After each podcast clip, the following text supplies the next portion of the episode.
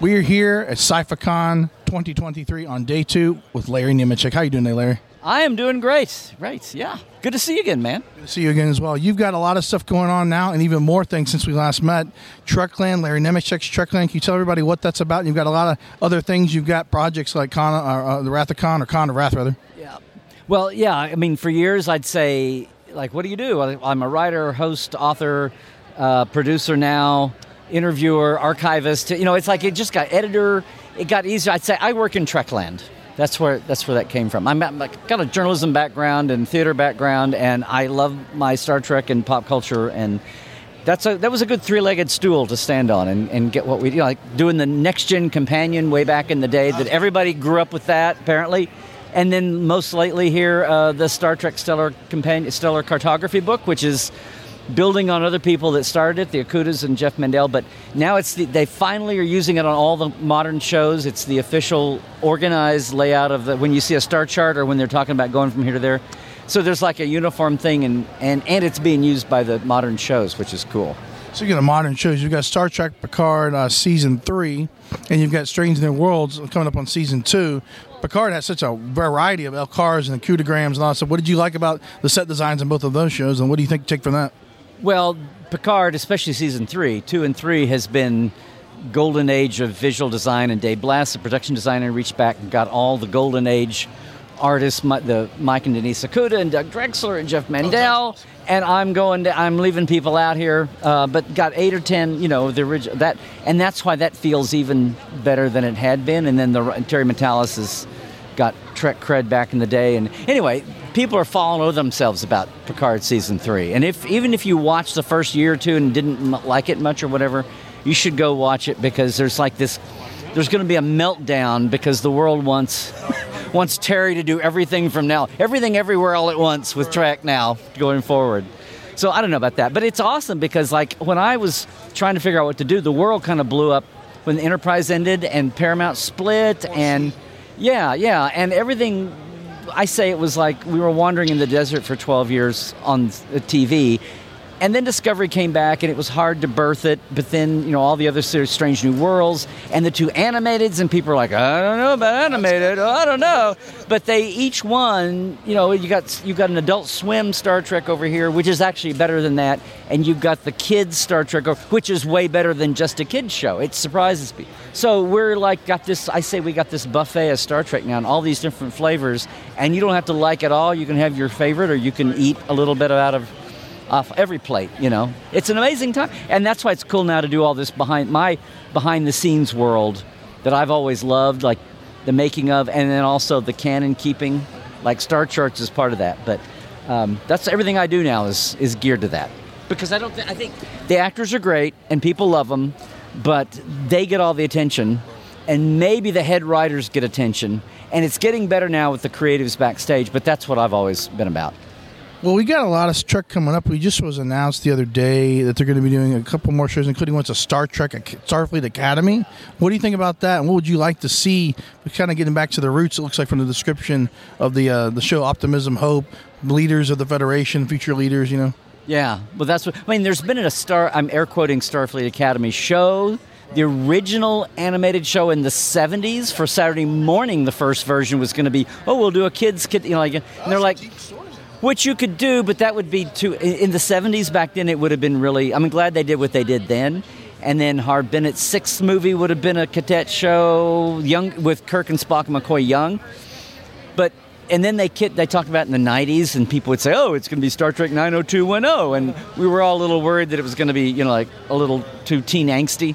But I think right now is the best time to do it, and they've got the best head on it, and got new people involved, and it's been talked about for a few years. But I think uh, it's probably going to be they, the way they worded it's just was announced, but the vagueness, even there, they talked about it sounds like it's the 32nd. So the Discovery timeline, the far future, is going to be continued with with that. But no, it'll be kids and their professors, and their the the travails of going through school, but also in the Starfleet, you know, optimistic, high ideal world, but also having some threats that they have to deal with that are a threat to their to the whole Star Trek universe at the time, the Federation at the time.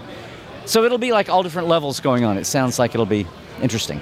Looking forward to it as well. Let's talk about Con of Wrath for just a second. What is that? And when you know you had a little delay on that because of the whole situation, but what's going on with that? I know, I know. Everybody said, "What's going on?" So, so we've like shot five, six years of. It's a documentary about um, it, an actual event that happened in 1982 in Houston, two weeks after the Wrath of Khan came out. This huge, biggest ever convention as far as its scope.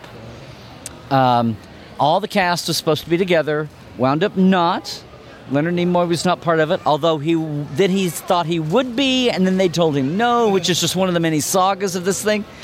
No, it was going to be the uh, biggest convention ever. It did not quite go according to plan, and that's why. And at the weekend, one of the fans on Sunday came up was, "Hey guys, we just survived the Con of Wrath instead of the Wrath of Con." See there? See what they did there?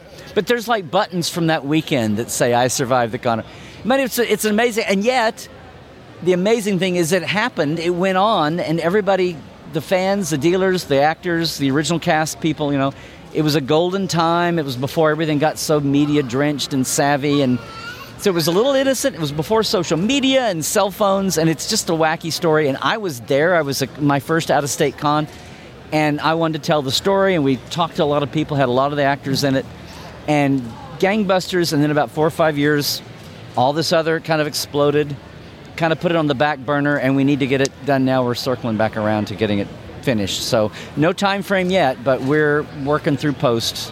You know. Look forward to seeing that. Wrapping up, I got one question. I wanted you to give your, your site link for everybody to find out your site is. What is the main website? Oh, just LarryNemecek.com. LarryNemecek.com. You've been in Trekland for a long time. You've experienced and watched and been able to access a lot of these talented people. What is the overall message you take from Star Trek for yourself? What is it? What does it mean to you? Just, just kind of like a little phrase it up, you know. Oh, well, um, I mean, you know, the the futurism of Star Trek and the positive and all that. I love the the things I loved before we had terms. Now I would say the world building, how it was cohesive, and you know everything else. There's a lot of things that inspire people. People geek out on all these other franchises from Star Wars to Marvel and these, but Star Trek is the one thing that has tried to be cohesive. Sometimes does a better job of it than not. They don't reboot every three years. You know, they really try to because they're talking about now over three centuries in the future, and there's so many nooks and crannies that they can still. It's not just Kirk and Spock, and it's not just Picard and Data. There's places they haven't explored, and these new shows coming along. We'll, we'll get into some of those corners. But I got to say, Portal 47 has been my here's the backstage folks, you know, to, for fans that I know that I want to get out to them. And then our the crazy thing now that people want experiences and not souvenirs, the Trekland Treks tours. We go to location sites, let people design their own. Get with me. We design it. I take them around, small group or whatever, a big group sometimes, and give them all the backstage and let them take their pictures or cosplay. But you know, we go to Vasquez Rocks or we go to the really obscure places too. And that's a whole thing that just blows people's minds now. It's a whole new way to live there. And you know, there, there's the set museum folks that have the Star Trek tours have the sets, and that's and Ticonderoga, right? Ticonderoga, right? And that's awesome. But if you want to go to where the Gorn fought, and that's the most obvious one, you know, and and 18 other things, or Bronson Canyon in the caves where they shot, you know, there's all these you, you don't you don't know until you walk in when fans go in or they see Starfleet Academy from the next gen years and the look on people's faces. It's a water, it's a sewage treatment plant, you know, but they get it. It's like oh my god, and it's that's awesome. And you can't you can't replace that unless you're there. And that's but that's been a hoot to do the last few years too, and bring something to that. Not just the here we are, but uh, here's how they shot, and here's why they did this, and here's how it was blended into the shows and all. Anyway it's been a, it's been a real wacky. And then me, you know, YouTube's exploded, so now I have the the live show on Tuesday, my podcast for Roddenberry, the Trek Files. Trekland Tuesdays live, and now I do a sec. I call it Doctor Trek's Second Opinion. It's awesome too. On Saturday, just a short reaction. Because my the other thing on, under all this is now, especially with everything online, there's so much. If you start googling Star Trek, you'll see 18 people doing the same thing or the same place. And I always try not to I try not to just pile on. I try to always bring something a little different, you know, not the same o same o.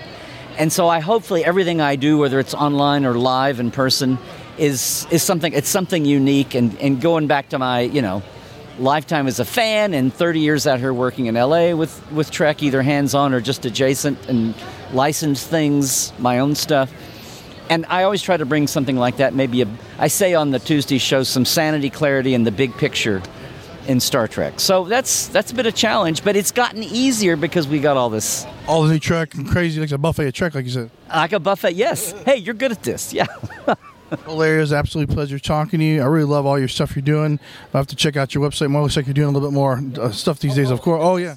Prodigy, my da- my granddaughter is six, about to be seven, and so we do Cadet Alice and Dr. Trek talk Prodigy. So even we do a little like 12, 12 minute reaction show, and she's adorable and is going to be a future star. But uh, I love doing that, and the That's totally awesome. it's it's cool. So I and and her folks are fine as long as we keep it low key. They're fine with it too, and we have a lot of fun too. Very cool. Larry, it's a pleasure talking to you, sir. Thank you so much. Check out LarryNemecek.com. So Owen for Subspace Radio Network on iHeartRadio signing off.